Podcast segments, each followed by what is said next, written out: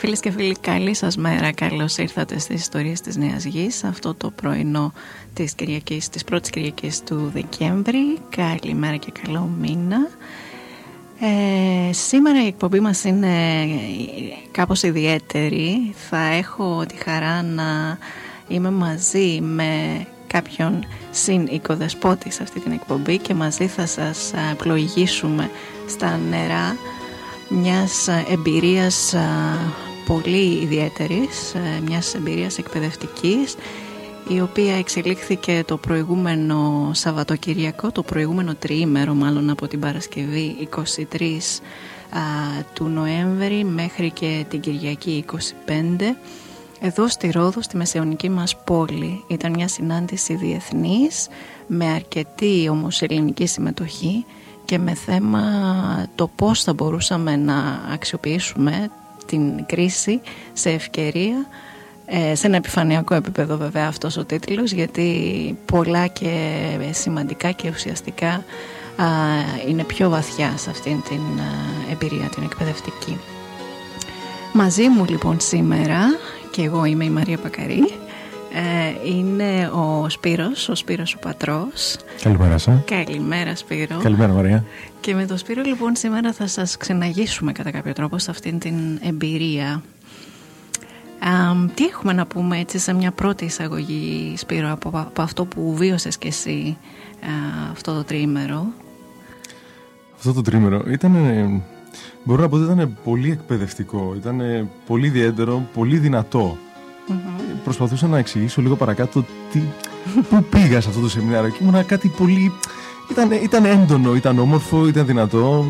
Ε, νομίζω η όλη ομορφιά που κρύφτηκε εκεί μέσα ήταν ότι υπήρχε μια αληθινή επικοινωνία μεταξύ Ο καθένας να μοιραστεί πέρα από τις εμπειρίες του, ε, αλλά και τις δυνατότητες που μπορούμε να έχουμε σαν ομάδα, αλλά άλλο και τόσο και σαν μονάδα.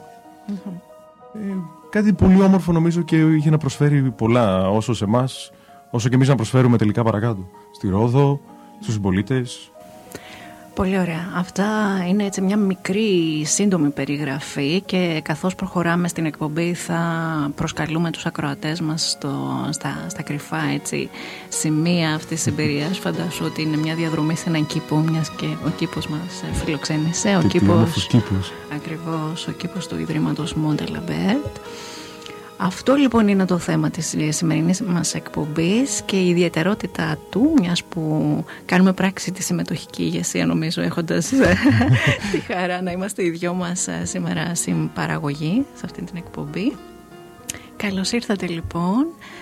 Ε, θα πούμε πολύ περισσότερα στη συνέχεια. Εγώ απλά να σας υπενθυμίσω ότι η Ιστορίες της Νέας Γης είναι μια εκπομπή που υποστηρίζει η συνέργεια ο τρόπος, ο χώρος πρακτικής μας, ένα γραφείο ψυχολογικής υποστήριξης αλλά και ένας χώρος όπου συναντιούνται ομάδες για να δημιουργήσουν αυτό που πραγματικά επιθυμούν και για να υπηρετήσουν τη συμμετοχική ηγεσία που ήταν και το θέμα του σεμινάριου μας.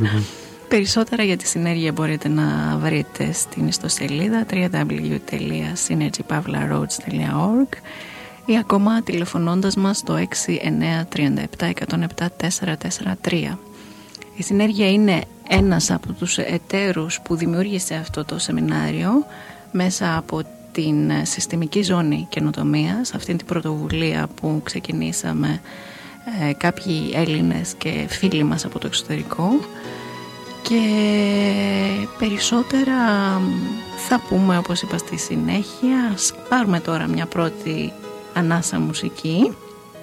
Ωραία. Σπύρο, είσαι συνδημιουργός και των επιλογών, οπότε ε, τι θα ήθελες να ακούσουμε σαν πρώτο έτσι μελωδικό άκουσμα; Ε, νομίζω κάτι πολύ ιδιαίτερο που ήταν και στο σεμιναριο ήταν ε, οι γκάιτες που μας έπαιξε ο Κίραν ε, και πρέπει να νομίζω να ακολουθήσουμε λίγο το ίδιο πνεύμα.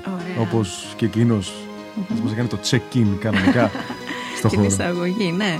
Οπότε να ακούσουμε κάτι από Ιρλανδέζικη μουσική, ναι. έτσι, να α, μας οδηγήσει έτσι, στα πρώτα βήματα της εκπομπής μιας που ψάχνουμε κι εμείς τώρα εδώ να βρούμε τον προσανατολισμό μας και να μας βάλει στο, σε αυτό το πνεύμα το πολύ έτσι, περήφανο και αγέροχο.